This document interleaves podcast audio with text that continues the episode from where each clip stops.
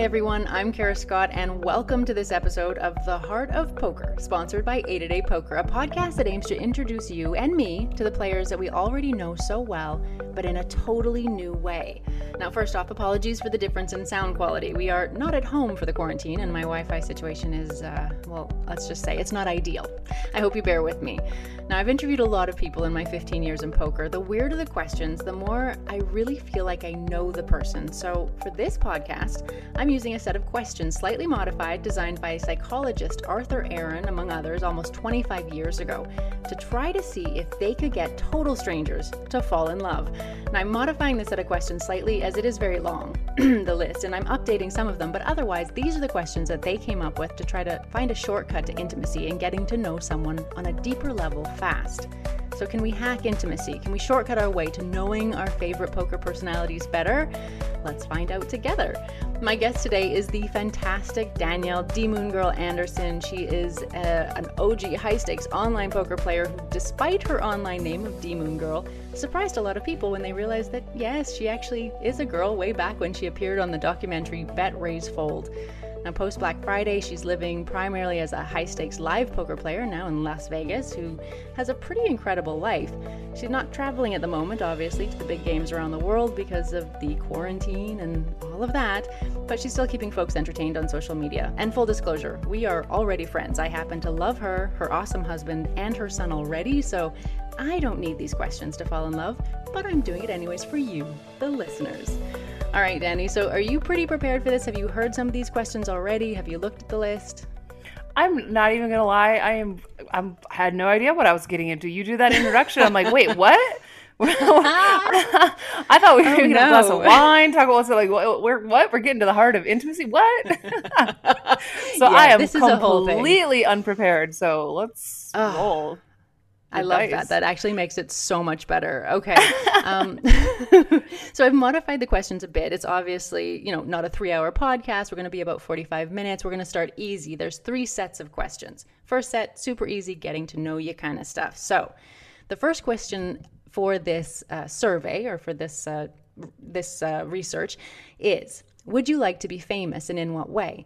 But you've already had a taste of that, starting with the documentary and, you know, all the different poker media, all the TV stuff. Plus, you kind of live a pretty baller life in poker sometimes. That, you know, I've seen your Instagram feed. So, what's it like being poker famous?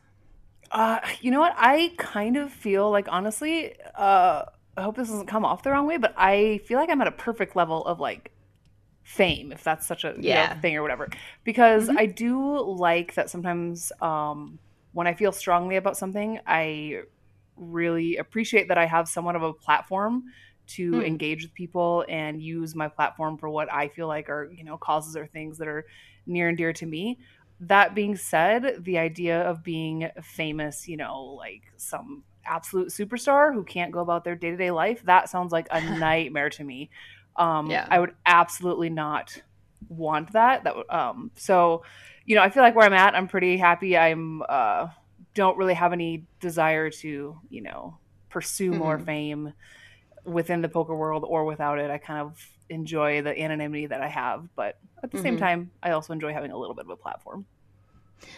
Didn't you think of anything that recently you kind of used your platform for? Does anything stand out for you where you were like, yeah, I'm gonna I'm gonna talk about this and make sure people understand it or know what's going on? Um, I mean, I think the the COVID nineteen thing is something that I, um, you know, kind of a little bit earlier on the most probably started speaking about, and you know, mm. especially in the poker world, I feel like we're in this weird, um, you know, like microcosm where like we get sometimes get information because there's a lot of very educated people and people who kind of go down the rabbit hole or whatever. So I feel hmm. like within the poker community, I was more aware of the you know potential dangers of COVID before other people were. Mm-hmm. And you know, for instance, like my family and friends in southern Minnesota, um, it just wasn't something that was like being discussed or that they were like aware of, and it was also very misunderstood. So mm-hmm. you know, I, I, think like recently I made a, a post, uh, you know, and I said on Facebook, and I, I said, you know, if you never read another one of my posts, please read this one. And this was kind of early on. And it was explaining why, because at this point, you know, like young people were still feeling like they could go to bars and they're like, oh, well, it doesn't affect me. So why should I care? You know, and I kind of tried to explain, um, you know, yeah, you know, you might not end up in the hospital it might not affect you but you're going home to your grandparents your parents whatever um, mm-hmm. um so that's an example of where i feel like i you know could step out use my platform and generally i think i'm pretty reasonable on things i'm open to all sides so i, I think the people who do follow me i think generally respect what i say for the most part so i take that mm-hmm. you know pretty seriously and i um, don't take that lightly yeah, I think that's a good way to use your platform too, because I just feel like a lot of people didn't think about that kind of ramification of, you know, I could take it home to someone. I could, I could be the vector that causes people I love to pass away, to die. Like that just, I don't know. It seemed to be going over a lot of people's heads when they're like, well, I'm young. It doesn't matter. It's like, well, really? Yeah. well. I think at first too, all, you know, a lot of people, they wanted to just kind of write it off as like, oh, well, it's only going to affect the elderly. You know what I mean? And so mm-hmm. I think, only. That, you know, yeah, there was like this. First of all, there was misinformation. Second of all, there was, you know, this like kind of you're young, you're carefree, you're like, oh, it doesn't affect me, so whatever, you know. Man. But I think it wasn't really understood until that there was a particular study that came out where, um, in I think it was um, South Korea, they were testing everybody, like going door to mm-hmm. door, so testing people who were asymptomatic and people who were, you know, symptomatic, of course. And what it was showing is that compared to like Italy, you know, where they're only testing the people who were in the hospitals that a large percentage of, you know, the younger population were carriers and had it, mm-hmm. but were completely asymptomatic. So I think, you know, having that knowledge and understanding that, yeah, you might not feel like you're sick, but you might be passing it on to somebody who, you know, could mm-hmm. be gravely end up gravely ill or whatever was a very important message and something that wasn't really understood at first. Mm. Yeah, well, I know that your your own physical health, your strength as well, is really important to you. So the second question kind of taps into that. Now, if you could be guaranteed to live until the age of 90 and you could keep either the bo- the body or the mind of a 30-year-old, which would you want? Uh, the mind. Really? For sure. Yeah, uh, my yeah, biggest I agree fear... with you, but I'm surprised.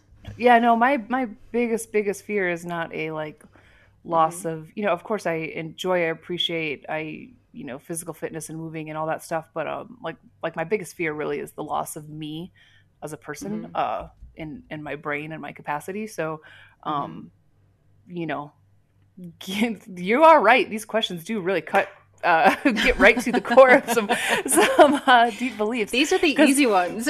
yeah, no, because uh, you know my husband and I have had the discussion many times of you know if something were to happen, you know, and continuing with life support and whatever, and I've always been very clear and felt very strongly like I don't I can I can deal with a, a, a life where I you know physically uh, incapacitated or whatever like I, I can handle that but if I'm not going to be me if like my mental mm. uh you know if I'm going to come back as something other than me and my brain then I that's yeah. that's not I would rather just I've lived a great life I'm proud of who I am I don't I want to be remembered for who I am now not for you know mm-hmm. if I mm-hmm. have some cognitive delays or deficits or you know stuff like that. Yeah.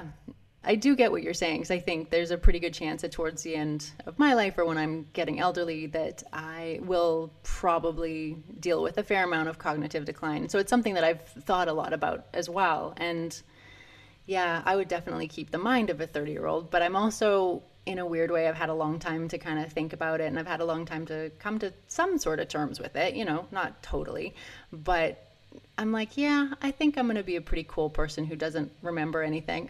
so, yeah. like, as long yeah. as I, you know, have enough to set myself up in a place where I'm happy and, you know, safe and good, and I'm just to, whatever, eat pudding and play bingo or, I don't know, dance a lot or just be the crazy lady in the corner, and I'll be all right with that. But yeah, it's not really so much a fear for myself in that discussion so much. It's more so like a, uh, a fear of like how I want to be like remembered. You know what I mean? Like I don't want my mm-hmm. son to have to like go through like me not remembering him or like me becoming a different yeah. person, like that kind of thing. You know, because yeah, if by the time you're that old and you lose those abilities, like you're you're right, you're probably like having a grand old time playing bingo and like this, you know, like whatever. it's no stress to the person themselves, you know. Yeah. But uh, it's more of a stress to myself now, thinking of you mm-hmm. know what my yeah lasting impression yeah. would be. Yeah, I get that. All right. Well, the next question is name three things that you think that we have in common. So, I mean, if I go, I start with one. Let's say I think we both, excuse me, I don't have the virus, obviously, but I do have a cold. Um, one thing that we do have in common is that we both grew up in kind of rural, small town areas, I would say. What else uh, do you think yeah. we have in common? Um, I think that you and I are both pretty down to earth and like grounded. Um, mm-hmm and I think that that's something that we've always like had in common. Uh, sometimes in the poker mm. world, there's uh, a lot of glitz, a lot of glamour, a lot of whatever, and I think who you are at the core can kind of get overshadowed in that. Mm. And I think that that's something you and I always have connected over. Uh, yeah. I think in general, just being kind. Um, yeah, you're a very kind person. I think. I mean, I get and you've instilled that in your son. Well, yeah, of course. I but, like that a lot. But yes, but yes, at the core, you know, and, and I think that the same way that you probably have, you know, I might have a slightly more tendency to be feisty, but um, I think that we're both the same in that way that we're mm. we're kind and we're forgiving and we uh, can sometimes be empathetic to a fault. Uh, right. But there's also a point where you you know you, we both have that like you push too hard and then okay well am I allowed to swear yeah. on here? You can swear as much as you want. okay, yes, we both get to a point and it's like, all right, well, fuck off, like you know, yeah, and then move on. Yeah, um, and then so. on a different kind of sort of connected, but in a little bit of a different way. I think that um, both you and I have had to learn how to like let things go and to not huh. um, be. I think it's hard for us to not be liked um, and not necessarily yeah. in like a popularity competition kind of way. You know what I mean? But mm-hmm. in a, um, we're just like, well, I, I don't understand. Like, why would you be so like cruel towards me or hateful or what did I do? You know, and yeah. um, with people who we probably shouldn't even be concerned with their opinions, but um, mm-hmm. I've had to kind of build some. You know, you, you get used to it through the time, but you know, you'd be lying if you said that sometimes there are circumstances where just you're like, ah, mm-hmm. it doesn't kind of like hit you and you kind of have to learn to deal with that, you know? Yeah, yeah, it happens so much more rarely for me, and I'm grateful that for that now. That where I, I, it hits me when it's even people I shouldn't care about their opinion, but it every once in a while it still does, you know. Yeah, I mean, I've gotten infinitely better at it. Uh, hmm.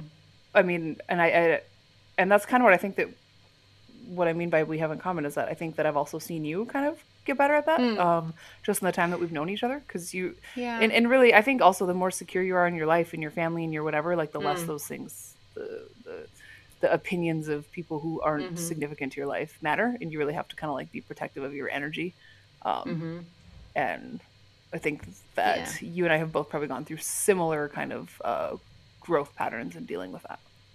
Hmm. Well, I like that because I've enjoyed kind of being your friend over the last I don't even know how many years it's been at this point.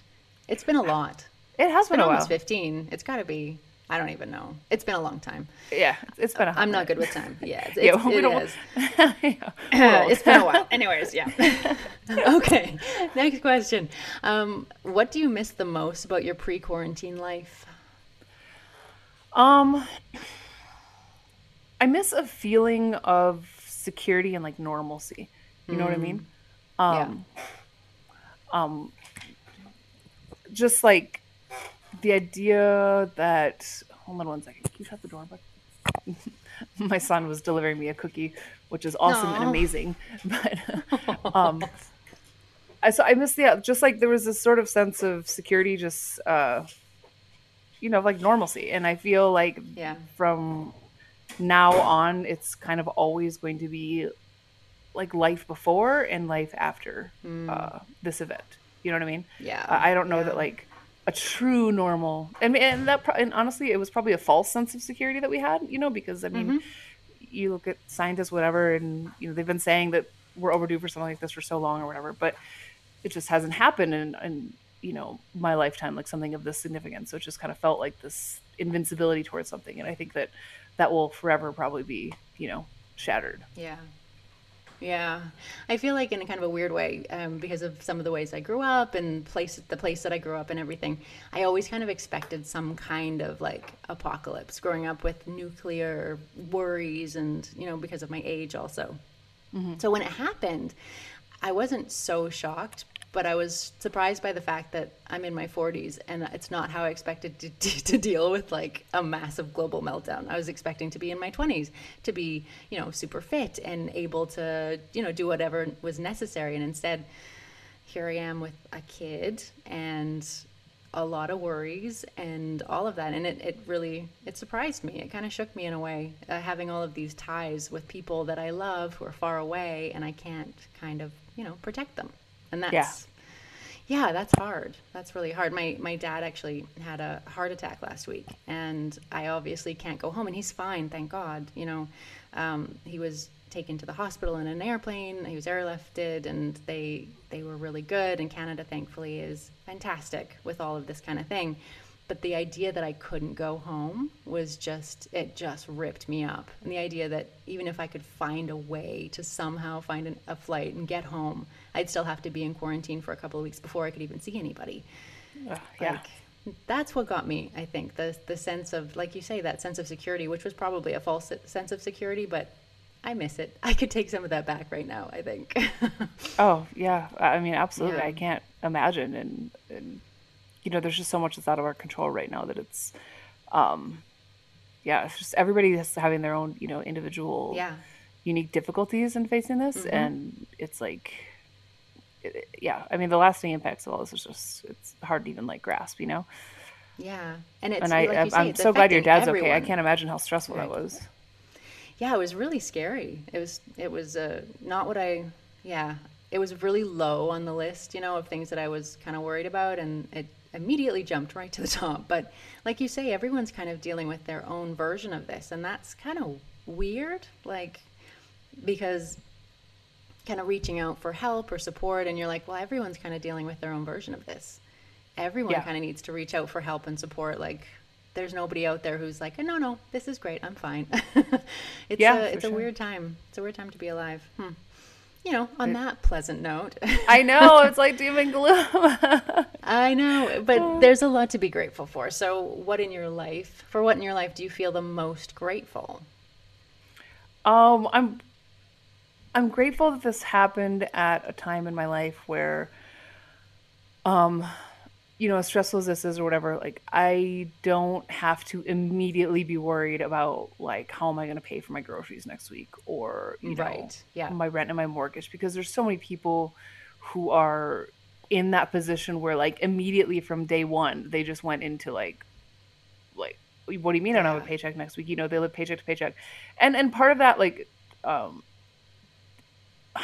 I'm don't get me wrong, I'm very grateful for that. On the other hand, um, I'm also proud of uh, myself and my husband for that because um, not to take away from the people who do live paycheck to paycheck. I don't mean to do that, but I like we just are very much people who like uh, we're not very like materialistic, you know. So we a lot of people they want to have like the nicest car and the you know crazy nice house mm-hmm. and all mm-hmm. that like you know and and that's like fine whatever that's just not really our like values so because of that like we you know have you know enough saved that we don't have to that's not like an mm-hmm. immediate mm-hmm. stress and i'm just i'm really thankful for that because as stressful as this is for you know everybody no matter how well equipped you are there like you said everybody has their own individual stresses to it i can't imagine you know literally being worried about like putting food on my table mm-hmm. and i'm mm-hmm. very i am my heart goes out to the people who are dealing with those stresses, you know, and there's just so many people with losses of jobs and so many circumstances where, um,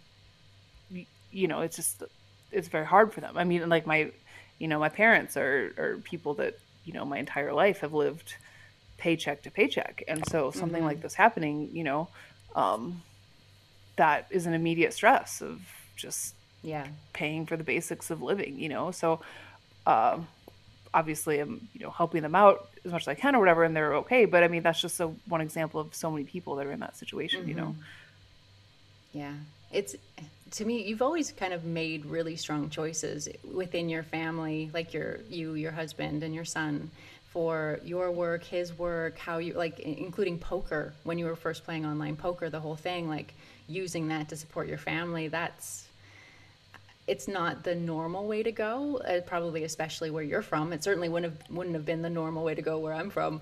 Um, what kind of gave you the don't know the the feeling that that was an okay thing for you to do to take on poker as a way to support your family? Honestly, it was such like a kind of a natural transition. Like I never really set out to be like, this is my goal. I want to be a professional poker player. You know, um, it never really was like that. It was just like a slow transition to like where it just made sense like each step along the way. Um, mm-hmm. You know. I started playing in college and like was just making a little bit more playing poker than I was working at my you know ten dollar an hour shoe job at a shoe store, just working you know part time. And then I wasn't really like passionate about what I was in school for, So it was like, well, maybe I'll just drop out and just kind of, you know, try out this poker thing and then I'll go back to school when I figure out what I want to do. And then it was like, well, you, there's just never really a reason to stop, you know? Um, mm-hmm. And the other thing is. Until there was one. yeah, yeah. Until exactly. you had to. yeah. Um, and a huge part of that too is definitely like Corey. I mean, he. Mm-hmm.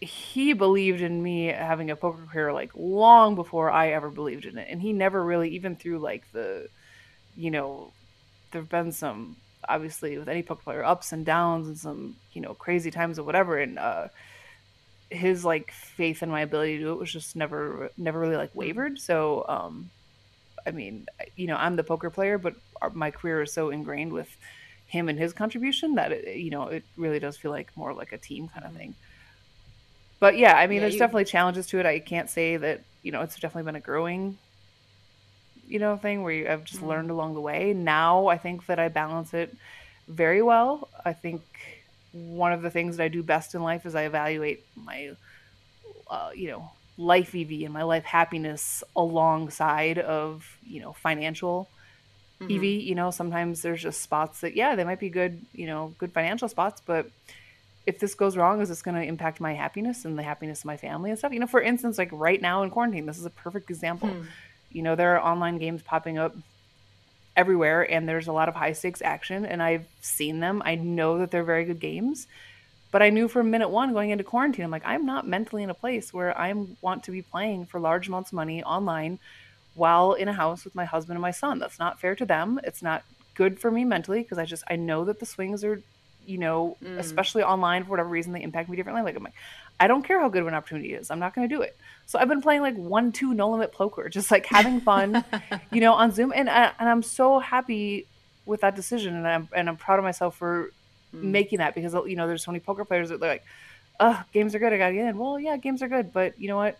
These are crazy times and I'm not in a place to mentally be risking that. So I don't know. I feel like I kind of went on a, on a tangent there, but just, you know, stuff like that. I think that's what makes, mm. um, that's the stuff that you have to kind of think about when you're balancing having a family and poker. You know, it's not just about building your bankroll. It's not just about finances. It's about you know mm. figuring out the what's fair for the rest of the family and how that's going to work. Yeah, it can definitely keep you grounded in a way that like having a family keeps you grounded in a way that not having those you know ties, not having those responsibilities, just it's a very different life. It's a very different life. Yeah. Um, all right, the last question in the first set, uh, and then it gets a little harder. so the, oh boy. I know. Um, so, if you could change anything about the way that you were raised, what would it be? Mm. I find this one a hard one to even ask, I'll be honest, because it always feels like uh, criticism of parents, but I don't think it's meant to be that. I think you know, we look, especially as parents now, ourselves, both of us, you know, you kind of think, well, this is something that I'm doing different, or, you know, given the change in times, even. So, is there anything about the way that you were raised that you would change? I feel like it's such a almost like a predictable answer, but mm. that it's hard to say it because I can look back in a lot of things that I never would have done as a parent, and and both my parents are very upfront that they made a lot of mistakes. Like I, you know, there was some my I didn't have all the time the what you would consider the picture perfect childhood, but mm-hmm. at the same time, I think that there are some kids who react differently to stuff like that, and I think that I kind of was like, well, fuck this, I'm not going down this path, and I think that mm-hmm. some of my strength and almost my like stubbornness to refuse to do that kind of made me who I am today. So it's kind of hard mm-hmm. because it's like you know, if I go back and change those things, am I still it's the person I am today? You know, I, um, mm-hmm. it's kind of like a a complicated issue, but mm-hmm. um, I will say that I put much. I think I put more of a. My parents and I are closer now. We've you know mended a lot of things. We're much closer now than we uh, were when I was a child. Uh, but I think that uh, I definitely make more of an effort to just connect with my son and be in, in tune with him. Like we're, mm-hmm. you know, we're very, um, we're, we're a lot you closer. seem really close. Yeah. You know what I mean? yeah. Really close. I, and I make I an effort tell- to always make sure that he knows that, you know, under any circumstances, I'm like, there for him, and I think we, you know, mm-hmm. I go out of my way to just be really, really involved in his life. Mm-hmm. Um, so I guess, you know, that sort of that makes sense? Yeah it does. And i mean you know i'm a, a, fan of you and corey as parents. I, when i had ella one of the first things i did i remember i sent you a, a message and i was like so what did you do? Because you, guys, you you made a really good human. Like your son is really awesome. He's you know smart and kind and and he seems very centered and for you know such a young person he really seems to kind of have his stuff together in a way that you know it took me a lot longer than I don't know how old he is now, but you know almost teenager I'm guessing, if not teenager. Um, yeah, so I you guys have done a really remarkable job, and I remember you told me that it was about uh, kindness being the goal, and that really stuck with me. I do appreciate that. I also I do want to put the caveat in there that of course everything in social media, like I as a parent have made, you know, obviously like mistakes. I look back and I'm like, what the heck was I doing? You know, whatever. Like it's not.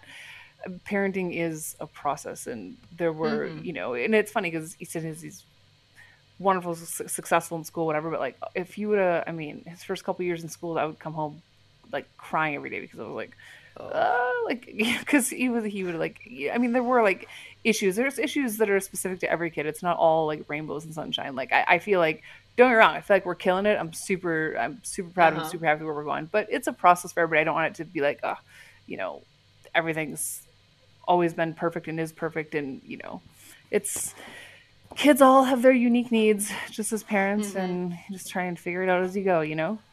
Yeah all right. Well, but I do think there's, oh. yeah, you just make sure they know they're loved. I just think that's like the core of it. That's the most important. Yeah. Even when we argue and we bicker and whatever, you know, it's always like the same process before bedtime. Like it's always, you know, he still even lets me like tuck him in and our, they're not really mm. prayers, but they're, you know, we say like what we're grateful for that day. And no matter what our day was, no matter how, if we had conflict, whatever, like that stays the same. And I think that's just like at the core, you know, making sure mm-hmm. they know no matter what happened, they know they're loved, they're valued, and, you know, I think that's the most important.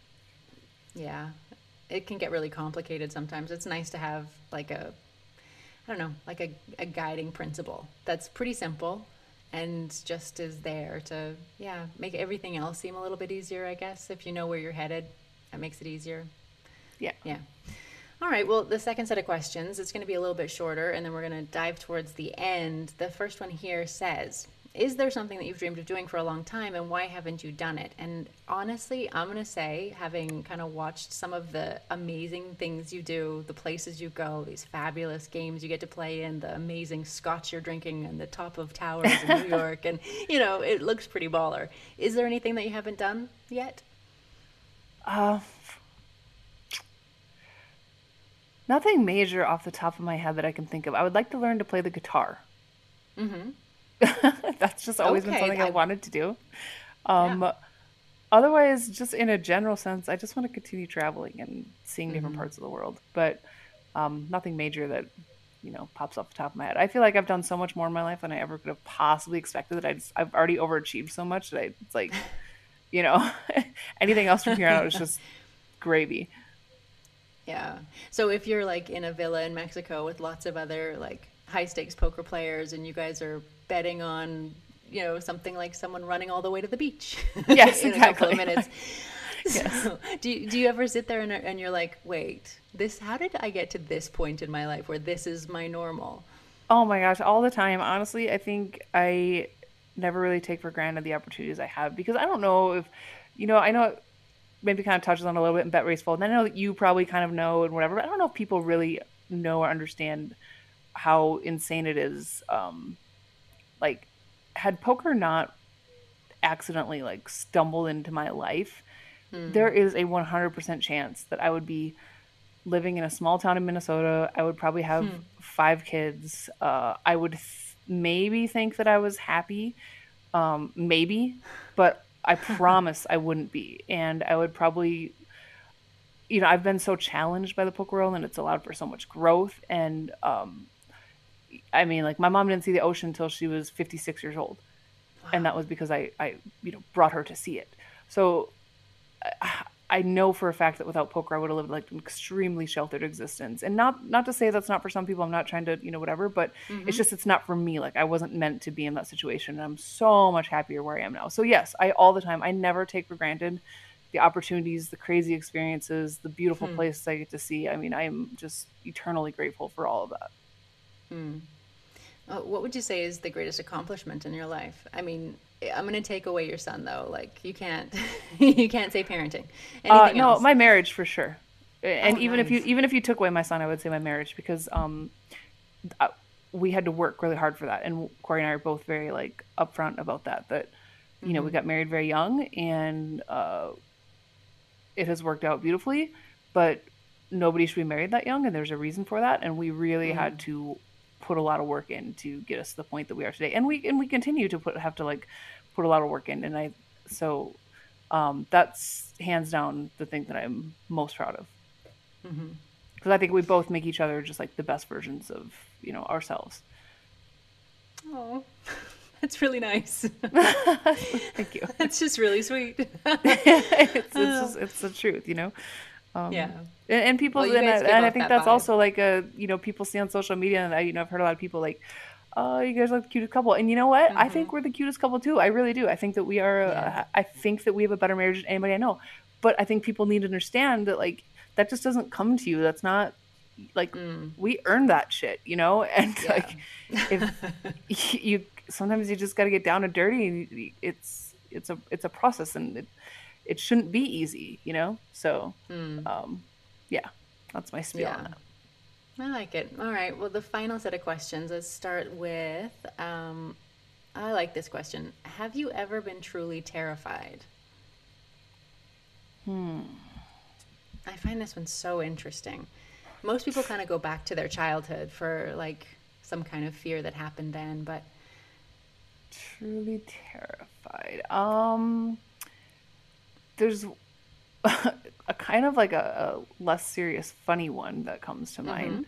Uh, when I was in high school, I went to a party at, it was out in a farm, which is just what you do in southern Minnesota. Uh-huh. so it's an old, you know, creepy farmhouse. And like the bonfire was like a quarter mile from the house. We walked up to go to the bathroom. And uh, for some reason, the house was dark. The parents were like, weren't home. And this is old farmhouse, and the movie Polter was it Poltergeist? Oh. Poltergeist was on the TV. Yeah.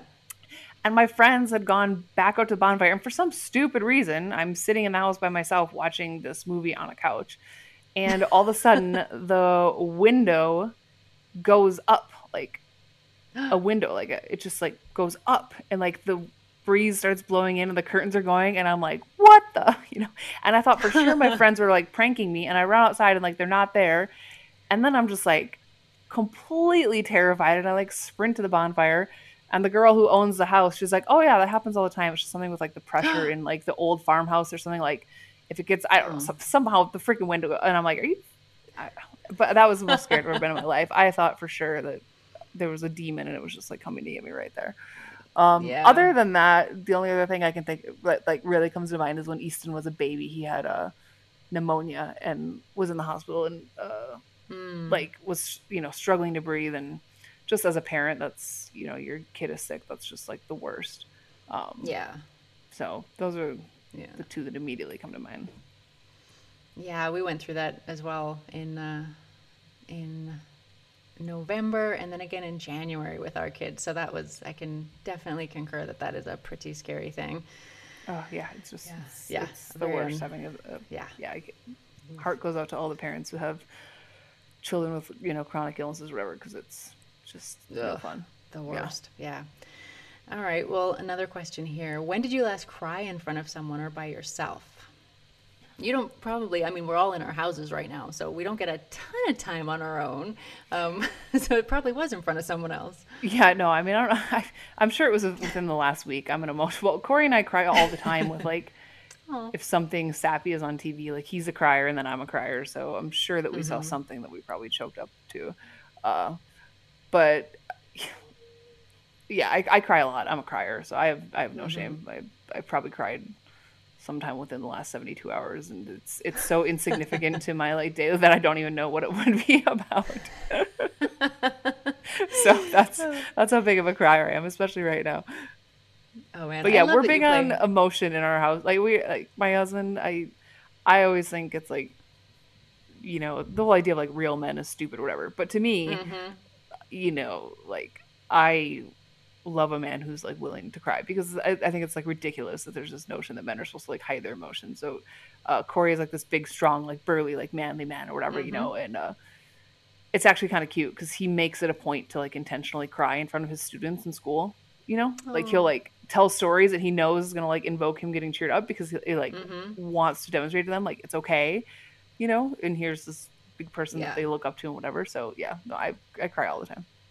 Oh, that's a that's a really good thing for him to do because I think a lot of kids probably don't get a chance to see a man cry and for it to just be okay and normal and like not impact them and their power or whatever in the classroom or in society at all. I think that's amazing actually. Yeah, yeah. for sure. Do you want to hear the story mm-hmm. that he mm-hmm. tells to Yeah, I do. to to invoke himself to cry every single time? I think it's a good story. Um, so Do. he, well, for a while, Corey would teach in school suspension. So a lot of those kids were from like troubled homes or, um, you know, had issues at home or whatever. And Corey, you know, not to say like, not that he had like a you know, overly crazy, terrible, traumatic childhood like some of those kids have, but you know, his, mm-hmm. he grew up very, very poor to the point that like, um, you know, just he's overcome a lot too to get to the point that we are today. So he, he Corey would kind of tell a story to these kids about that just because they come from something doesn't mean that they can't, you know, achieve something different. And mm-hmm. uh, so he would kind of talk a little bit about like his childhood and some of the challenges there, and then he would talk about now himself as a parent. And uh, when Easton was like six, I, and like Corey and I, we both had like adult stresses when we were kids, you know, that like you probably shouldn't mm-hmm. have when you're a, a little kid. Um, and when Easton was like six or so, there was this worksheet that got sent home from school and had all these questions. You know, it was like, what is my favorite color? What is my favorite food? You know, blah, blah, blah. And then one of the questions is, um, what do I worry about the most? And Easton's answer was that we will run out of waffles for breakfast. Oh. And like Corey was just, you know, it just like it hit oh. both of us just right because like in uh, when we were like that age, we had such, you know, some adult stressors that like, you know, mm-hmm. and so mm-hmm. that his legitimate, the biggest thing that he worries about the most is that he's not going to have a freaking waffle for breakfast. Like, it, you know what I mean? Like, so Corey tells that story and he gets choked up all the time because he's like, look, like you can break the cycle. You know, you don't have to. Don't think that just because you know it's like this now or it was like this for you, whatever that when you have kids it has to be you know you can mm. change that uh that that cycle or whatever and so that was just hmm. always to us that was like a significant like proof that we have you know somewhat changed that cycle and we're both very proud of that yeah yeah you know, one of the things that I really love about you and kind of always have is that even though you play, you know, really high stakes poker, and it's gen- generally a lot of high stakes poker players have a very kind of even demeanor. There's not a lot of like emotional ups and downs. Sometimes there's not a lot of like very obvious warmth, although I'm sure with their families they're, you know, quite warm and lovely, and that's, I'm sure, very true. But that kind of macho high stakes thing, I've just, I've never really seen it in you. And being able to like tell stories about this and your family I don't know. It is definitely one of the things I've always really liked about you. Um, it, it's never kind of stood in your way, not having that sort of detachment in order to play poker. Yeah, well, I think it. You know, a lot of I've said this a million times. People ask me, they're like, "How do you play poker with a family?" You know, mm. how do you balance that? And I'm like, how do you do it without? I mean, right. you know, it's just, it is. It's just this like natural grounding. You know, mm. that um, I, I, can see how people would struggle without it, but it just, you know, I don't, mm. I don't mm. have a, a, choice, nor would I have it any other way. So mm-hmm. it's like I have right, cheat well, codes at home, you know. That's a really nice way to put it. Yeah. uh, all right. Well, the last question I'm going to ask you. Here we go. So, your house containing everything that you own catches fire. After saving your loved ones and your pets, you have time to make one final dash for any one item. What do you save?